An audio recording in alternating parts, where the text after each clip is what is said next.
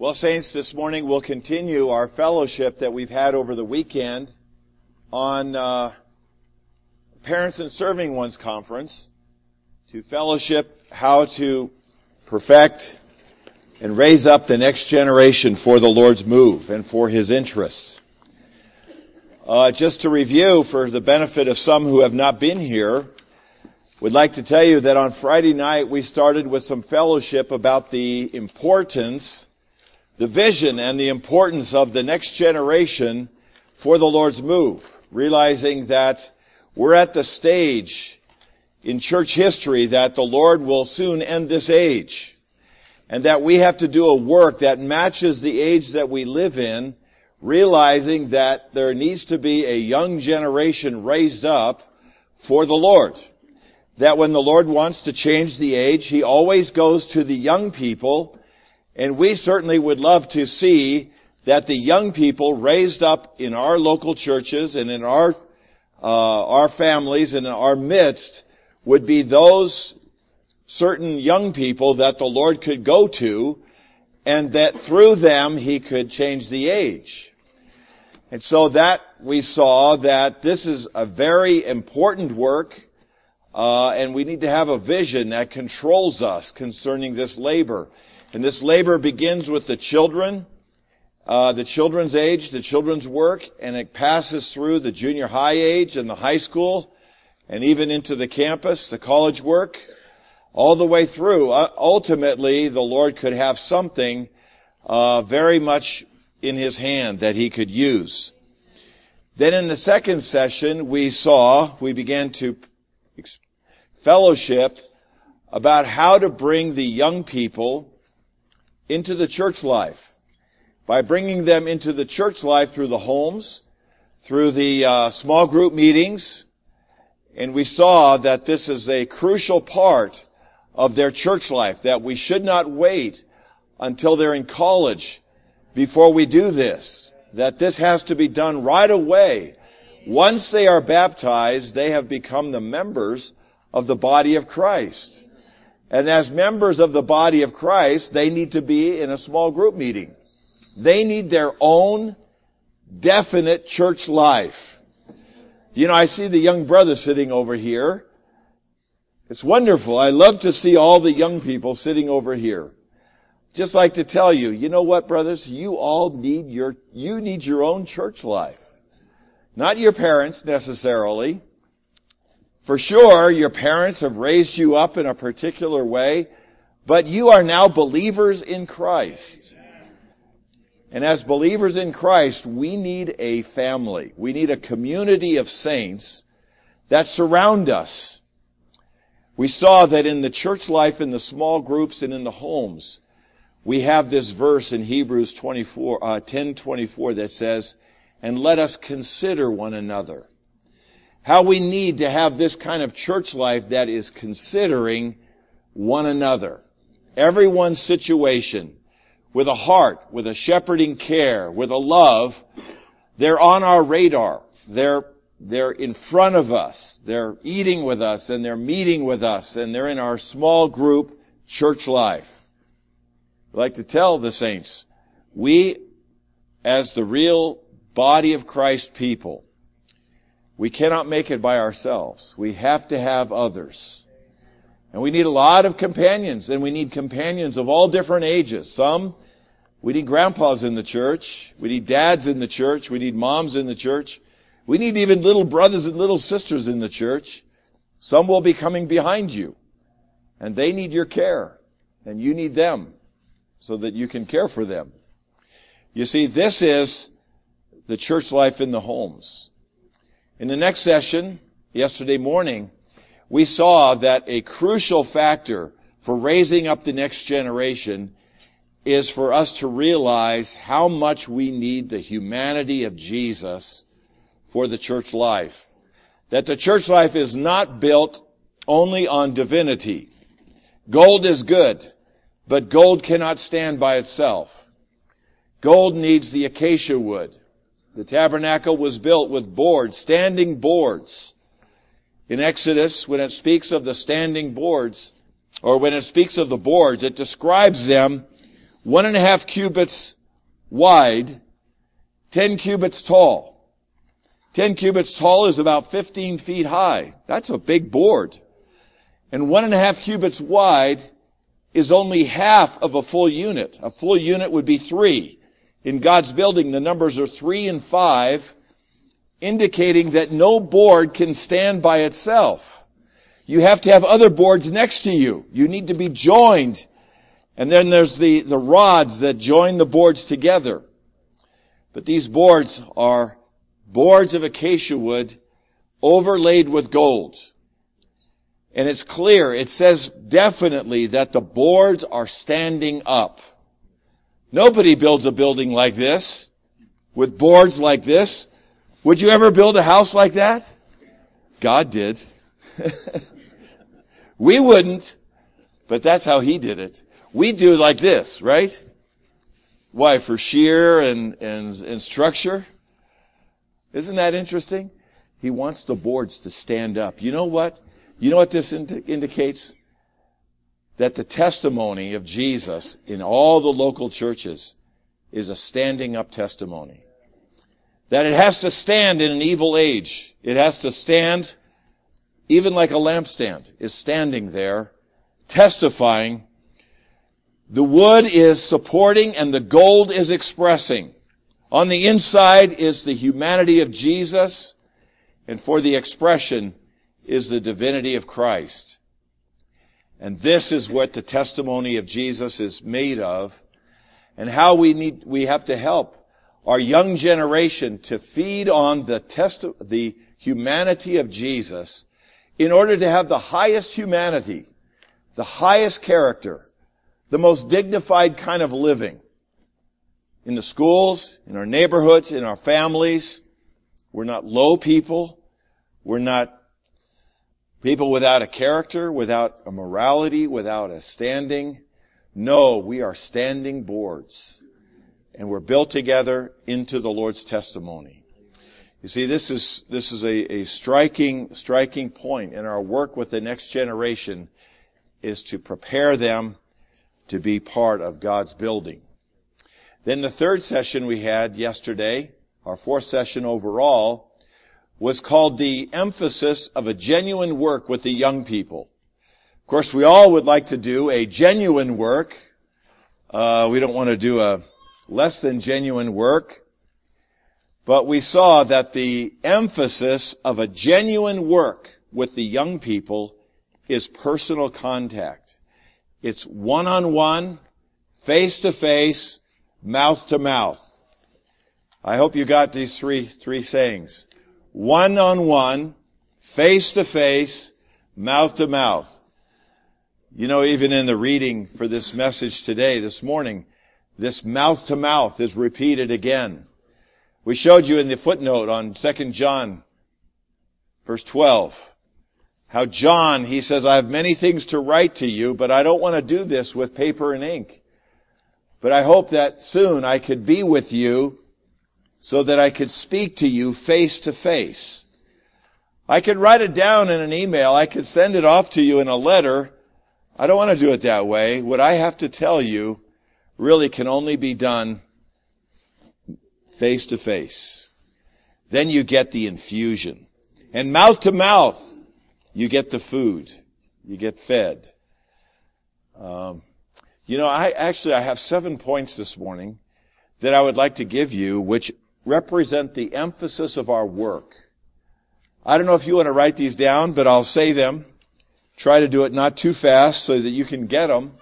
The emphasis of our work is not on what we do, but on whom we have perfected. We saw this yesterday. Number one, it's not on what we do, but it's on whom we have perfected. Every one of us, you know, the day you get saved, the day someone preaches the gospel to you is the day that you can become a gospel preacher yourself. There's too many stories of people that on the day of their salvation went out and preached the gospel. We should not say that we're not qualified. That is an insult to your saving God. We're more than capable. At least we can do as much as what we are. Are you a believer? Then you could produce believers. Um, so that's number one. Not on what we do, but on whom we have perfected. Number two, not on getting things done, but on getting people involved. Saints, isn't that something? We all like to get things done. You know, this generation, especially the young generation today, is the generation of efficiency.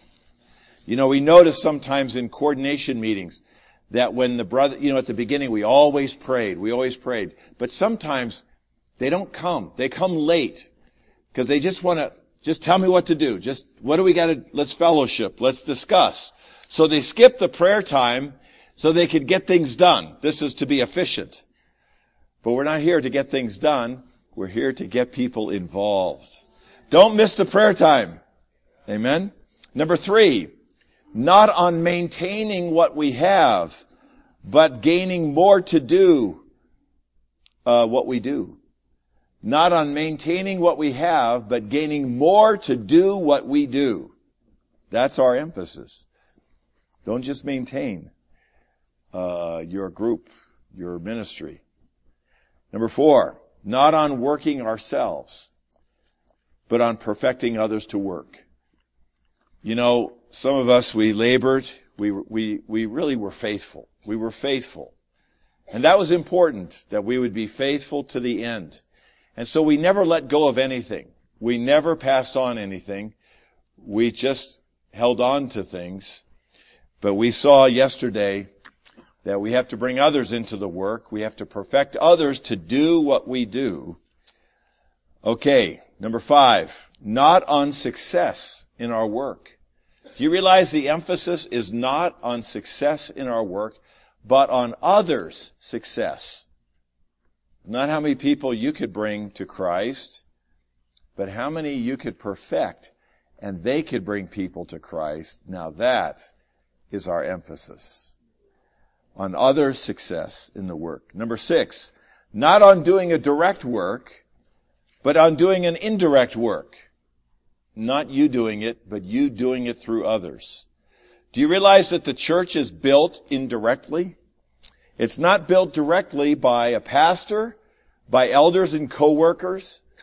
The church is not built that way. In God's wisdom, the church is built by each one part, by every member. And so uh, it's always an indirect work. The work that the elders can do, the work that the co-workers or the serving ones can do, is to work through others. And finally, number seven, our emphasis is not merely on working on man, but working through man.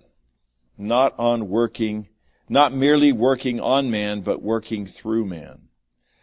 So that's our emphasis. The emphasis of a genuine work with the young people is summarized in these three, or these seven points. Then last night we had a fellowship on changing our concept in our service. That our service needs to be one of perfecting others. Teaching and perfecting others. So now we come this morning to our concluding fellowship. You know, I don't really consider all of these meetings to be like a message. Rather, I really like to consider them to be more like talks because they're really not in the in the nature or the or the format of a, of a message, but really kind of in a fellowship. And I hope you could receive it as kind of a fellowship that may be a perfecting. Okay? So do you have an outline? Let's turn to our outline and we could see that the title of the outline this morning is Shepherding the Young People According to the Lord's Heart shepherding the young people according to the Lord's heart. Uh, over the years, the last few years, we've had a lot of fellowship about shepherding, and uh, I hope that the fellowship this morning will help to crystallize everything we've covered this weekend. I believe that it all, all of what we covered the last five sessions needs this one to be complete. This is the way it's done. This is the heart that it it needs. One says, in his heavenly ministry, Christ is shepherding people, and we need to cooperate with him by shepherding people. Without shepherding, our work for the Lord cannot be effective. You know, Christ had an earthly ministry. His earthly ministry lasted only three and a half years. Of course, he was born and raised up. He lived 33 and a half years. And his earthly ministry was ultimately to go to the cross to accomplish judicial redemption. Then the Lord was buried and resurrected, and in resurrection he became the life-giving spirit, breathed himself into his disciples, and then he ascended. And now he is in the heavens, ascended, the ascended Lord, and in the heavens he has a heavenly ministry. So you ask, what is he doing? What is he doing there? Well, you, simple answer is, in his heavenly ministry, Christ is shepherding people. He's the good shepherd. He's the chief shepherd. And he's the great shepherd of the sheep. He's shepherding people. Do you know how he's shepherding you? He's shepherding you by through the church life. He's shepherding you through your environments, through your health, through your financial difficulties, through many things that are going on behind the scenes. He is the heavenly administrator, the ruler of the kings of the earth. He's arranging nations on this globe, and he's also arranging your personal universe to lead you to Christ, to lead you deeper into Christ. This is what he's doing. This is his heavenly ministry. And while he's in the heavens, shepherding people, he needs, he needs someone on the earth to do what he's doing, to cooperate with his heavenly ministry, to do on the earth what he is doing in the heavens. In John 21, you come to the end of the Gospel of John, which really essentially ends in John chapter 20. You read the last few verses of John 20 and it's like it's the end of the epistle or the gospel. But then you read this added chapter, and it's a story of how the Lord went to the seashore to recover Peter. Peter had had a great failure, had denied the Lord. It was a terrible thing that he had denied the Lord. The Lord says, if anyone denies me before men, him will I deny before my Father who's in the heavens. Peter was finished. He was through. When the, when Peter was coming to the kingdom, the Lord would say, uh, I don't know him. He's nobody. I, I don't know him. I deny him. I, no, no, he's not mine. You see, Peter's failure was not a small thing. It was a colossal thing. Peter felt every bit of it. It was going to cost him the kingdom. He was finished. But now, now the Lord is coming in his heavenly ministry, still on the earth. Peter goes fishing. He's backsliding back to his old profession and he's fishing, and again, he fishes all night and doesn't catch anything. And that night, it was very reminiscent of the day he was called by the Lord, because on that day, he also fished all night and didn't catch anything. Then the Lord is standing there on the seashore, and he says, Children, did you, do you have any meat? Did you catch any fish? To which they had to answer truthfully, No, we didn't catch anything. Then the Lord said, Well, put the net on the other side of the boat. They put it on the other side of the boat, and they pulled up a a great catch. Probably it was right about at that moment when Peter began to think, this is very familiar. I've, this has happened to me before. And right then, he knew this is the Lord. He turns to John in the boat and he says, it's the Lord. He jumps in the water, he swims to the shore, the Lord meets him there, and there, there he is cooking breakfast on the, on the fire. That's a good pattern for your shepherding, you know. Prepare breakfast for somebody. Then what he did, he began to ask Peter three questions. Do you love me? Do you love me more than these? Feed my lambs. Do you love me? Peter's answer, yes, Lord, you know, yes, Lord, yes, Lord. Eventually Peter got troubled by the third question. Three questions match, probably matching three denials, you know. The Lord, Peter had denied the Lord three times. And so Peter was grieved the third time. He said, Lord, you know all things. You know that I love you. But the Lord was making a strong impression. See, by that time, Peter had completely failed. He was utterly defeated. He was giving up his mission, his commission. He was finished. And the Lord met him at the lowest point and didn't just try to bring him back to the meetings, didn't just try to encourage him a little bit. He brought him into the same ministry and work that the Lord was doing in his heavenly ministry. He was gaining Peter to be his co-worker. He was telling Peter, Peter, I'm going to be ascending to the heavens very soon. Nobody will see me any longer. They're going to think I'm gone. But you're here. And you need to take care of them just like I took care of you. You need to love them just like I love you. And you need to recover them just like I recover you. The same kind of feeling that I have for you in recovering you, that's the kind of feeling you need to have for them in recovering them. And I'm going to be in the heavens shepherding people. I'm the heavenly high priest. I'm going to be praying for them, but I need you on the earth while I'm gone, while I'm absent. I need you on the earth to cooperate with what I'm doing, to be one with me, to do exactly what I'm doing. My heart is to gain them. My heart is to recover them, and I need you to go and recover them and go and gain them. That's what I need. I don't need you to go and rebuke them.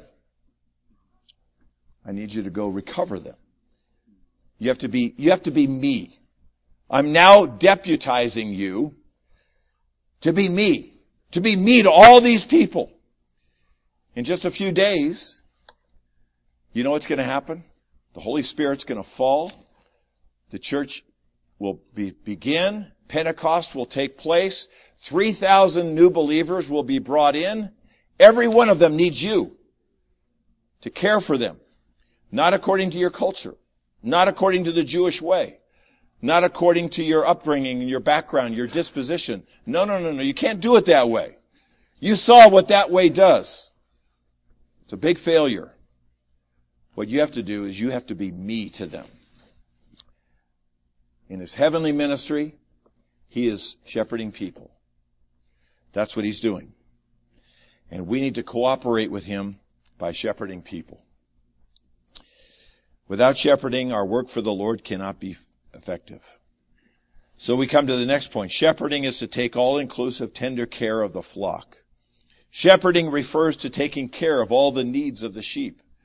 All-inclusive tender care means, you know, he's the shepherd and overseer of souls. As a shepherd of our souls, he cares for our real being. He cares for not the shepherd of our spirit. It's our souls. And if the sheep need grass, the shepherd gets them to the grass. If they need water, he gets them to the water. If they need shelter, he, he provides shelter. All inclusive care. It depends on what the sheep need. And it's not according to your thought of what they need. It's according to the heavenly minister's thought, the shepherd, the chief shepherd's thought of what they need, what they need. What this means, saints, is that we have to be so one with Him, one with His feeling, one with His feeling for people. Now, this weekend we've been fellowshipping about the need for uh, this kind of shepherding, this kind of work with the young people. But you know, even the young people need to shepherd others. There's unbelievers in their schools. They need the Lord.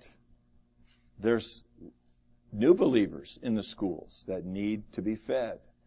And in the same way, we raise up uh, our young people. They also will do the same thing uh, to others.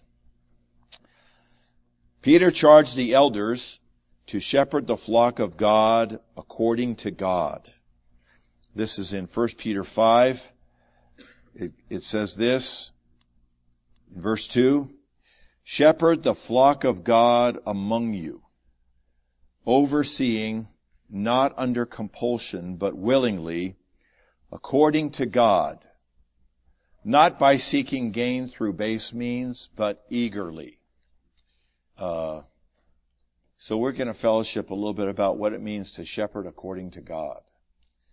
Maybe, uh, maybe over the last few years, the expression shepherding has become maybe a little too common to us. So it's shepherding, shepherding. We may think we know. To shepherd according to God is to shepherd according to what God is in His attributes. All these verses here refer to God's mercy, his compassion, His kindness. He's the faithful God. There's the singleness and sincerity of God. Point B, to shepherd according to God is to shepherd according to God's nature, desire, way, and glory, not according to our preference, interest, purpose, and disposition. In order to shepherd according to God, we need to become God in life, nature, expression, and function. Well, saints, when we read a point like that, we may think, well, that's going to take a little bit of time. And yeah, probably does. But we, we need to learn how to be one with the Lord today. Especially in our care, in our contacting the saints.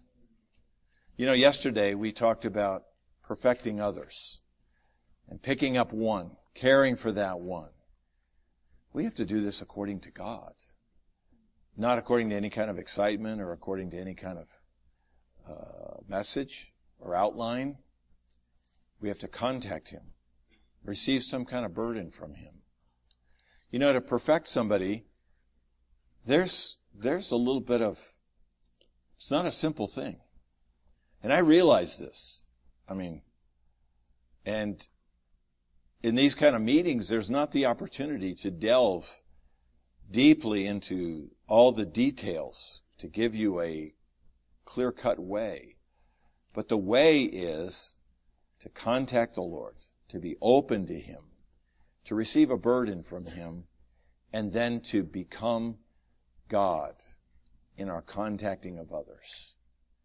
You know, I have this thought from time to time that our our young people, and I, because I, I, think about young people a lot. I think about the junior high and the high schoolers, and I think if only they could see who they are when they walk onto their campus, they are God to that school.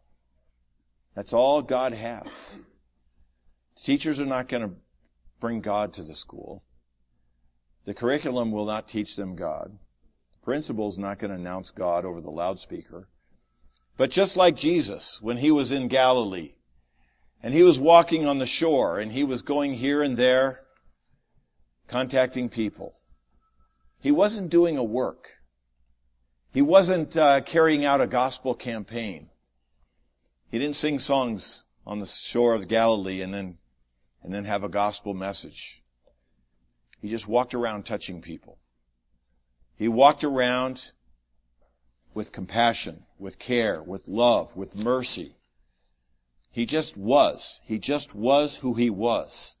That was his work. If all our kids would just walk onto a campus and be God to that school, and you know who you are. I'm a God man. It might be that these kids in this class will never get closer to God than they will that day they sit next to you in class. That might be the closest they will ever be to God. Is because they're sitting next to a God man. Someone who has the living Lord living in them. This is shepherding. Shepherding is not a work. It's just being one with the Lord in our care for other people. Being joined to Him.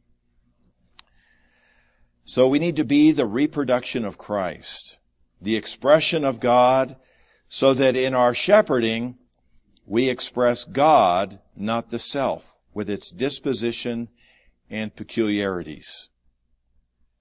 Sometimes the way we care for people is according to our disposition. Our disposition may, may be intense. Our disposition may be passive. And that's the way we shepherded people was according to our disposition. We may have been strict. Some, some are very strict. They're legal. Everyone gets an impression by contacting you that you are righteous, maybe even a little judgmental and critical. And then we shepherd with those elements. Even, we didn't know it because we don't know ourselves that well. We don't know our own. Can you really identify your own disposition? No. But when we shepherd people with our disposition, we're trying to make them the reproduction of ourselves, not the reproduction of Christ.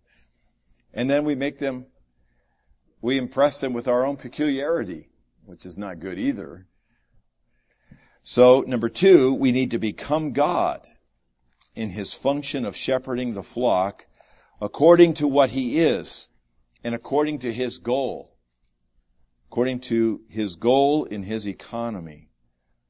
The goal in God's economy is to work Christ into our whole being, every part of our being. When we understand this, then we can work together with Him. I'd like to fellowship something with you. Maybe just briefly. But according to the divine revelation in the Bible, there are three layers of understanding. First layer is the gospel and salvation. This is the first layer. And all of us have to pass through this layer. We hear the gospel and we receive salvation. We get saved. Praise the Lord. And then we come to the second layer. This layer can be considered uh, blessing and prosperity. And this could be physical or spiritual. Okay, it's on this level that people begin to pray for the Lord's blessing. Lord, bless me with a good wife. Bless me with good children. Bless me with a good job. We pray for our finances. We pray for our health. We pray for His blessing and, and that we could have a prosperous life. And when we lose our job, we come back and we pray here again until we get another job. And then we may even stand up in the meeting on the Lord's Day and thank the Lord. Lord, pray, you know, I've been praying and praying and praying for a good job and the Lord blessed me with a job. Isn't the Lord good? God is so good. And we testify like this. But you know, saints, there's another layer. This is the layer of God's economy. And this is the, the layer of God working himself in Christ into all of our being. Now I'd like to ask you something. Nearly all of our prayers up till today are on this level and this level. We have a besetting sin and we're trying to overcome. We're praying for strength. We're praying for power. We're praying for victory. Praying for salvation. Layer one. Or our prayers are for the Lord's blessing, our prosperity, praying for our health, praying for our financial situation, praying about our rebellious children or our marriage problems. Do you realize that this layer right here is the most confusing layer of all? And the reason why is this. This layer is confusing because, like Peter, in order for the Lord to gain Peter so that Peter could be his reproduction. Peter had to fail. Peter had to have this. Peter had to have it. There was no other way in. And then Peter had to run out of money, so he had to go fishing. Peter lost this. You know, when you begin to pursue God in the Lord's recovery, according to the vision of God's economy, you realize that sometimes everything goes wrong. Paul was Paul was ridiculed for this. Everything went wrong. And you think, well, you know, if, if you were really of God, then surely all these things wouldn't be going wrong in your life. You would be under the Lord's blessing. And so you say, where's the blessing? Where's the blessing? And the answer is, you're in the third layer. And all those things are happening so that you, so the Lord could open up your being, the depths of your being, areas in your heart and in your, your constitution, your disposition that have never been opened up before that need to be opened up. You lose your confidence. You lose your boldness. You lost your, your, uh, your health. You lost your money. You lost everything. And now what? Now God's economy is thriving. God is working himself in Christ into all your being. So, we're still hoping to overcome that besetting sin. We're still hoping that whatever is bothering us, our job, our family, our finances, are, would be solved. But actually, God's economy is racing like a jet flying. Because why? Well, you know, bad things happen to everybody. Unbelievers, believers, everybody, you know. Doesn't mean they're all gaining God. You have to understand this. You have to cooperate with this. And so now when you go to shepherd somebody who's having financial problems, having health problems, you might say, well, you just, if you just had faith, if you just had faith. We had a young sister like this in the locality where I was who, who had been sick for a long time with a particular disease. And she had been under the torment of some Pentecostal teaching that if she just had faith, she could be healed. And then she would get faith. She would conjure up some amount of faith and she would go into remission. And she would go, praise the Lord, God has healed me. And then few months later, he'd come back. Oh, she was devastated. I guess I didn't have enough faith. I guess I didn't have enough faith. That's, that's not shepherding according to God. So they said, well, if you just pray, just pray, just have, what's wrong with you? Just, just have faith. If you could only just believe. And yeah, if only I could believe. So you fast and pray. Oh, please, Lord, give me the faith. Help me believe. Help me believe. You need a vision of God's economy. God's economy is to work Christ into all your inward parts. He wants to gain access to your thoughts, to your emotion, to your heart. He wants to get in. He wants to get all the other stuff out, all the junk, the religion, the background, the culture, the disposition, peculiarities. Have to see it. Peter, you are absolutely worthless for my economy. You could never be anybody in the church, yet you think that you're the only one in the church. You think you're the strongest one. You said, oh, all these guys, yeah, yeah, they're losers. They'll deny me. They'll deny the Lord, not me. I'm going to go to, to the, to prison, even to death for you. So confident. Not even, not even 24 hours later, the Lord said before, you know, before the cock crows, three times, you'll deny me. Three times. He denied three times. And then, you know, that, that awesome story. The Lord's on a trial for his life and he takes a few, a moment to look over at Peter at that right exact moment. Peter denies the Lord the third time. The Lord looks.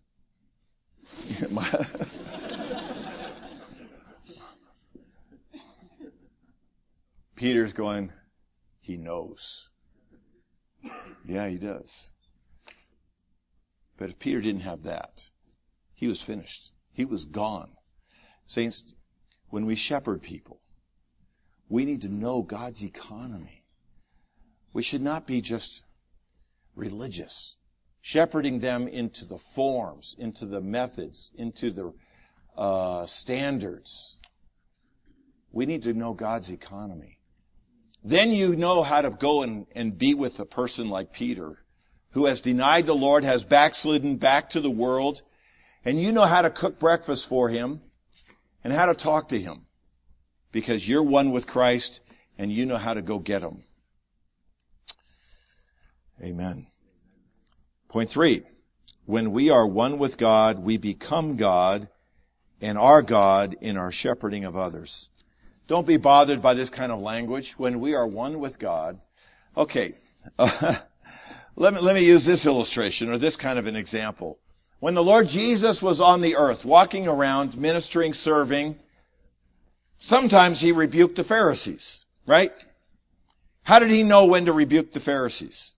Well, he testified, I speak nothing from myself.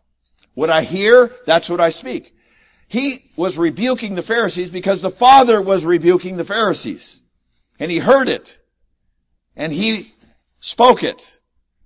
Sometimes he had compassion on that woman that sinned, caught in the, in the terrible sin. And he asked her, does nobody condemn you? You know, after the people, they all left, they were going to stone her. And she says, nobody. He says, neither do I condemn you. Why did he say that? Was that just out of the kindness of his heart? No, he heard that. The Father was saying that. And he said, but, but, but, but what about the Bible? What about the Word of God? What about the Ten Commandments? You're just gonna let her go?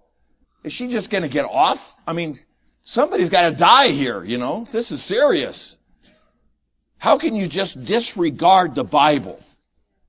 That's not righteous. Jesus, you're not righteous. He goes, you know, I just, I just speak what I hear. I'm one with the Father. I'm not here seeking my own glory. I'm not doing my own will. I'm not doing my own work. I'm, this is shepherding saints. And when we're one with Him, we are Him. He was the Father to those people. That's who He was. They thought, oh, this is Jesus. No, no, no, that wasn't Jesus. That was the Father. The Father was walking around Galilee. The Father was healing people. The Father was putting his hands on lepers. That was the Father. And the Father was living in the Son. And the Son was one with the Father, and the, and the Son lived the Father.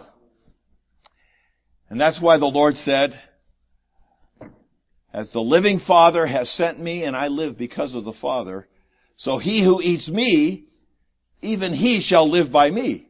So just like I live the Father, you need to live me.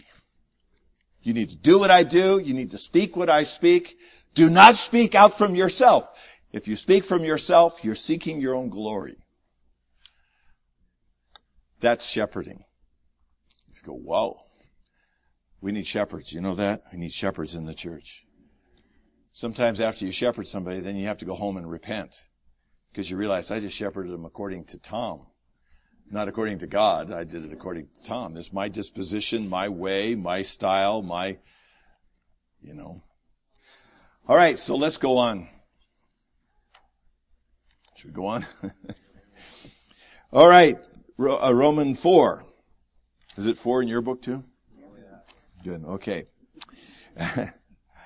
we need to shepherd the flock of God according to the Father's loving and forgiving heart and according to the Son's seeking, finding, and shepherding spirit.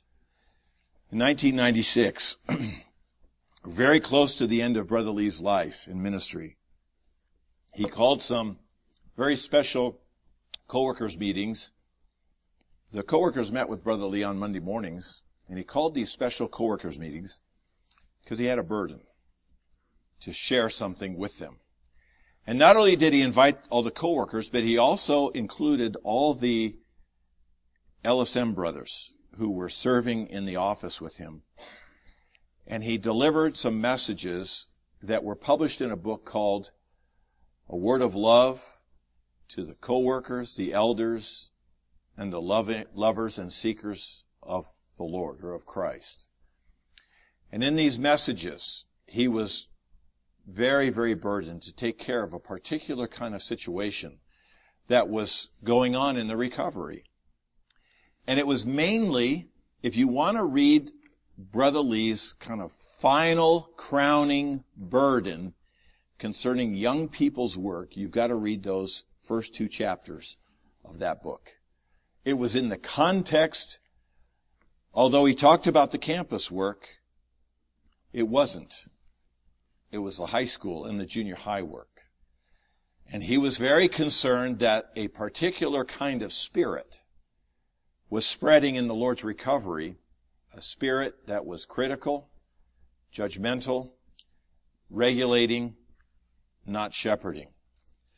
And so he spoke about this, about having the heart, the loving and forgiving heart of the Father, the shepherding and seeking spirit of the Son in our shepherding of others, particularly the young people.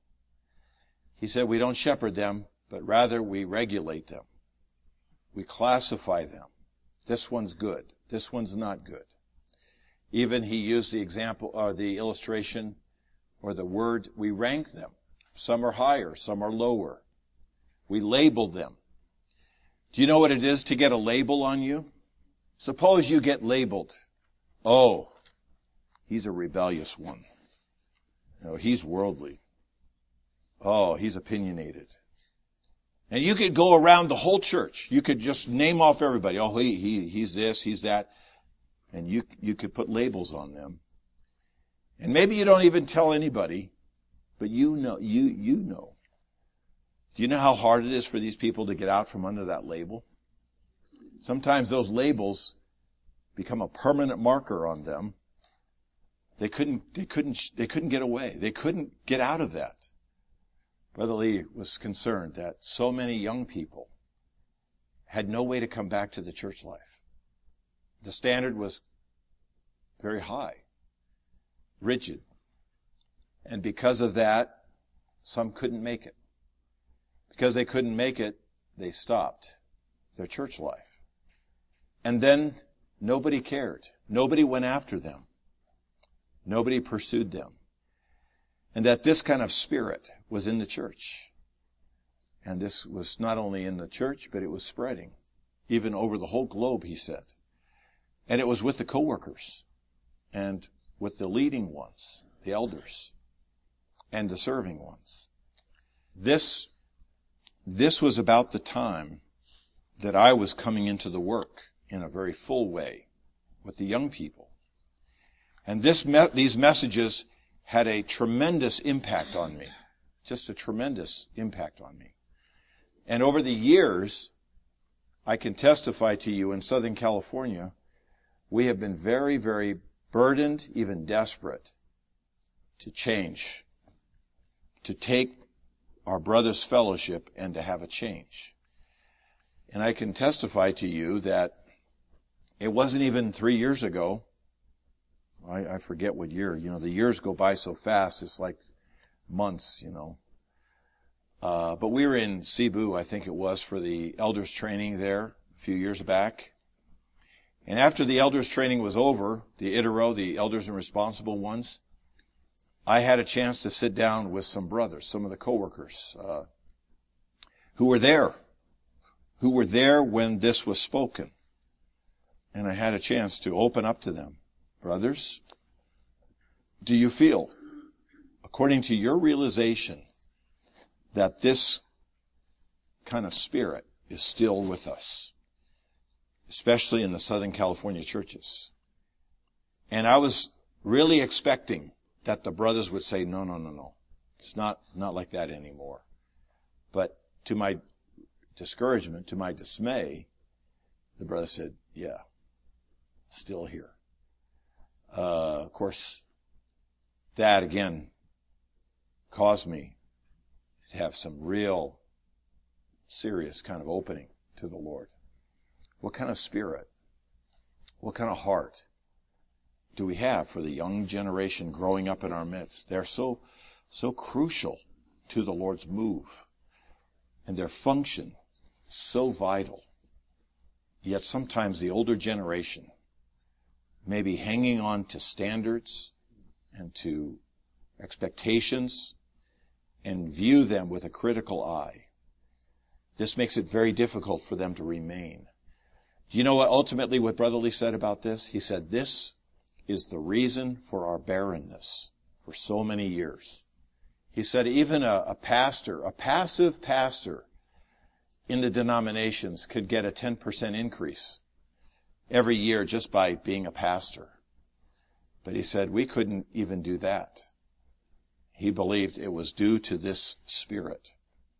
So I trust the Lord. I look to the Lord that my speaking will not, uh, will adequately represent the Lord's feeling concerning this matter.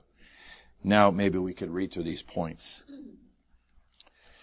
We should follow the steps of the process triune God in his seeking and gaining fallen people. This point about seeking and gaining even the gangsters. This was his utterance. The worst people. When the Bible says that for God so loved the world, this was the worst people of the world were the ones that were under God's love. Our natural tendency is not to shepherd others, but to criticize them and regulate them. Whenever we criticize someone, we lose the position to take care of that one. I don't know if you've ever realized this, saints, but as soon as you have a critical thought, you have just disqualified yourself from rendering help to that person. I, I know, I know this personally from experience too often. As soon as I had a critical thought about a brother or about a situation, or I thought I knew what they needed, then I come to them. I can't, I can't just be, be God to that person. I'm mixed. My criticism has caused, caused me to lose the position to care for that one. Point two, our natural tendency is to regulate others and place demands on them according to ourselves, not to cherish and nourish them according to God. C, we need to have a change of concept through being discipled to have the divine concept. The concept that is according to the Father's loving heart and the Son's shepherding spirit. Our shepherding should be according to God's love toward the fallen human race. The fallen human race is joined with Satan to be his world in his system, but God has a heart of love towards these people. We need to be shepherds, having the loving and forgiving heart of our Father God in his divinity and the seeking, finding, and shepherding spirit of our Savior Christ in his humanity. You know, saints, uh, of course, we can follow the pattern of the triune God in Luke chapter 15 to know how he gains people. How does the triune God gain people? Well, he treats those sinners, those lost ones, those fallen ones, like that shepherd that had a hundred sheep and he lost one of them. and what did he do? He left 99 in the wilderness and he went after the one. Now, suppose he didn't go after the one. Suppose he just said, I have 99 and Bessie over here is pregnant. I'll have 100 again soon. That was his attitude. Suppose that was his attitude. Then what message does the 99 get? What do they hear? What do they see? What shepherding do they receive from that? What they receive is you're on your own. If you get out, if you, if you go astray, if you get lost, you can forget it. What does the one, what is the, what message does the one get? There's that one. What, what does he get? He gets, you messed up. You shouldn't have gone lost. You shouldn't have gone astray. You're on your own. But if the shepherd leaves 99 and he goes after the one, what does the 99 get? What is the message they get? They get, oh, what a shepherd. He'll never forget us. He'll never leave us. He won't let us go. They won't forget us. And what does the mess, what message does the one get? The one gets, boy, He's coming after me. They're, they're gonna, they'll find me. I'm lost, but they're gonna find me. There's somebody coming. There's somebody coming. This is the kind of atmosphere we have to have in the church life. This is the kind of spirit we have to have. We had a lot that left. And nobody, nobody went. Maybe we were relieved because they were troublesome. Now let's read uh, point F all together. If this kind of fellowship is received by us, I believe there will be a big revival on the earth, not by a few spiritual giants, but by the many members of Christ's body being shepherds who follow the steps of the process triune God in seeking and gaining fallen people. Not only the seeking and shepherding of the Son, but then that one is returning. And what does the Father do? He runs. He runs. What eagerness. What a heart. That's a Father's heart. You know, I, I thought about this a lot. I have naughty kids, you know. And I thought, you know, when that father in Luke 15 was approached by his son, and his son said, give me the share of my inheritance, you notice that the father doesn't give a lecture. I know what you're going to do. You're going to go here, you're going to blow it, you're going to waste it all, and then you're going to come crawling back to me, and you're going to need some more. Well, you just be sure there's no more. You know, this is it. If you walk out of this house, you know, you, you know the lectures like that. No lecture. You just, oh yeah, okay. And he goes. But the father doesn't, isn't indifferent about this. The father's watching every day. He's watching the horizon. He's constantly watching. This is the Father. The Son is searching. The Father is standing watching. The Spirit is sweeping and lighting a lamp. That's what, that's what the Spirit is doing. Finally, the Son comes to himself, decides to come home, thinking even the servants get more than I, I'm eating. And then the Father sees him a long way off. That's what fathers do. They see because what they're watching. And fathers are waiting. That's also what they do. That way, you see, that lecture would have made it very difficult for the son to come back. Number one. Number two, it would have kept the father from running. He couldn't be that eager. He had to be like this. I knew you I knew you'd come back. Look at you. You smell like a pig. Where have you been? What did you do with my money? But no. Father ran. Oh, he ran. We all need to learn how to run like this, don't we? There's some that need our running, you know? Okay. In the last few minutes. Point five, we need to stir up an atmosphere so that we would receive a burden to restore the dormant saints, to seek out our brothers and sisters who have not been meeting and those with whom we have lost contact. We came across this chapter in one of the crucial words of leading books, book four. I was, I was again blown away by this chapter. I was so affected by this chapter where Brother Lee was talking about receiving a burden and stirring up an atmosphere to restore the dormant saints, the saints who have not been meeting for a long time. Every church has Lots, lots and lots of these. The saints, these saints are the harvest from our past labor and hard work. They were baptized and they are our family members, but they have all disappeared. Therefore, we must take this matter seriously. You know, Brother Lee wrote a hymn. You probably don't know this. When the, when the work in Taiwan just began, right around 1949, 1950, Brother Lee wrote a hymn. It's hymn number 471 in our hymn book. It's a hymn that he was burdened to do what? To stir up an atmosphere for all of those discouraged, backslidden, weak ones would come back.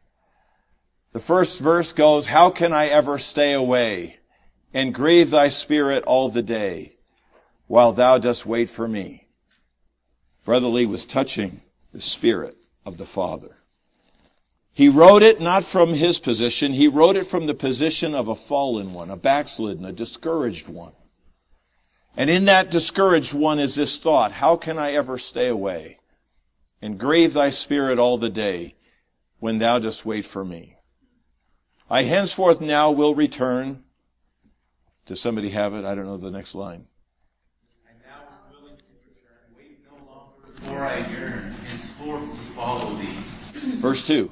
Now without reserve, all that I am and all I have, that purpose to fulfill. Oh, may the Lord accept and keep, that henceforth I may only seek to do the Father's will. See, he wrote a hymn with the burden to stir up an atmosphere, both in the church and even in the seeking ones. You know what he did? He sang this song again and again with the saints to put this feeling into them. Put this feeling into them. To go get the lost ones. Go find the lost sheep. Go restore the lost sheep. Now is the time to put the affairs of our household in order. And the first matter we should address is to find these saints in order to bring them back. If we would do this thoroughly by the Lord's grace, we could recover two thirds of them within two to three years. We need to begin by recovering the brothers and sisters who seldom attend meetings, but whose whereabouts are known. This involves a work of visitation and restoration. We also need to locate the saints whose whereabouts are unknown. This is very time consuming. And we're in the process of looking for a way that the churches can coordinate with each other in order to find these saints. You know, he talks about these are the harvest of our past labor.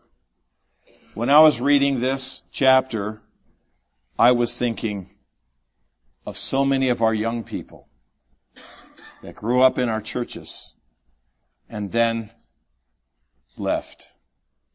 They're the harvest of 12 or 15 years of labor. We had them for six years in the children's work. We had them for six years in the junior high and high school work. It wasn't like we just had them for a week or two, but for years, over a decade. They were baptized. They're our family members.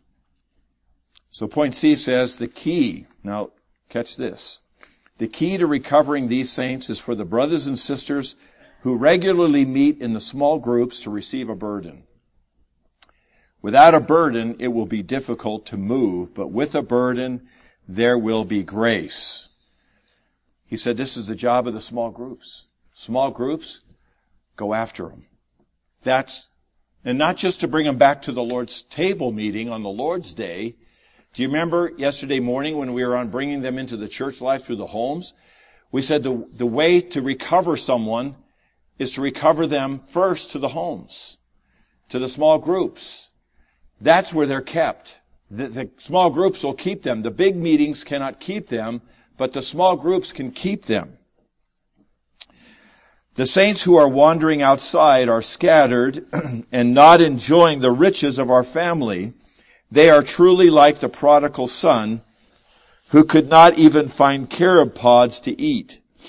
But in the Father's house, in God's house, which is the church, the food is plentiful. Therefore, we must be compassionate toward them and bring them home to enjoy the riches in the Father's house with us. Okay. Visiting dormant saints needs much consideration. Don't just go crazy and go, you, will you'll, you'll be discouraged very quickly. You have to do this very cautiously with a lot of prayer and good coordination. Don't do this in a wild way. If we do not do it properly, we will drive them further away. Amen? There's opposite result can take place. As we seek out the saints, we must rely on the work of the Holy Spirit. The work of the Spirit is like likened in Luke 15 to a woman who lights a lamp to seek a lost coin. The Holy Spirit is able to shine upon the saints with the Lord's word and is willing to search for them until they are found. This means we have to pray a lot. We're behind the scenes. We're one with our heavenly shepherd, our heavenly high priest, praying over the names, considering before the Lord which one should we contact first. Finally, we come to this last section. Love is the most excellent way for us to be anything and to do anything for the building up of the body of Christ. One, we must have the kind of love to go and tell the dormant ones who think that the church condemns them that the church does not condemn anyone. Rather, the church wants to see all the dormant ones come back. You know this, saints, that when people leave the church life, they always have this thought that the church condemns them. They got a label. This is their thought. You know what Brother Lee said when you read this in here? He said, Oh, if they would return, I would weep. You have to go tell them. Please, go tell them. The church doesn't condemn anybody. We, we, we would love to see them. You're our family, our family members. I would weep with joy to see them. Because the church is a home, a hospital, and a school, we must be one with the Lord to raise up, to heal, to recover, and to teach others in love. He said the church is not a police station to arrest people, a law court to judge people, but a home, a hospital, and a school. Love is not jealous. Love is not provoked, does not take account of evil, covers all things, endures all things, never falls away, and is the greatest. Paul said this in 2 Corinthians chapter 11. He said, who is not weak? And I'm not weak. Are you really that strong? He said, who is not weak and I'm not weak? And who has not stumbled and I myself do not burn? When somebody stumbles, it causes him to burn within. To the weak, I became the weak, that I might gain the weak. This is the kind of church life, the kind of spirit that we have to have.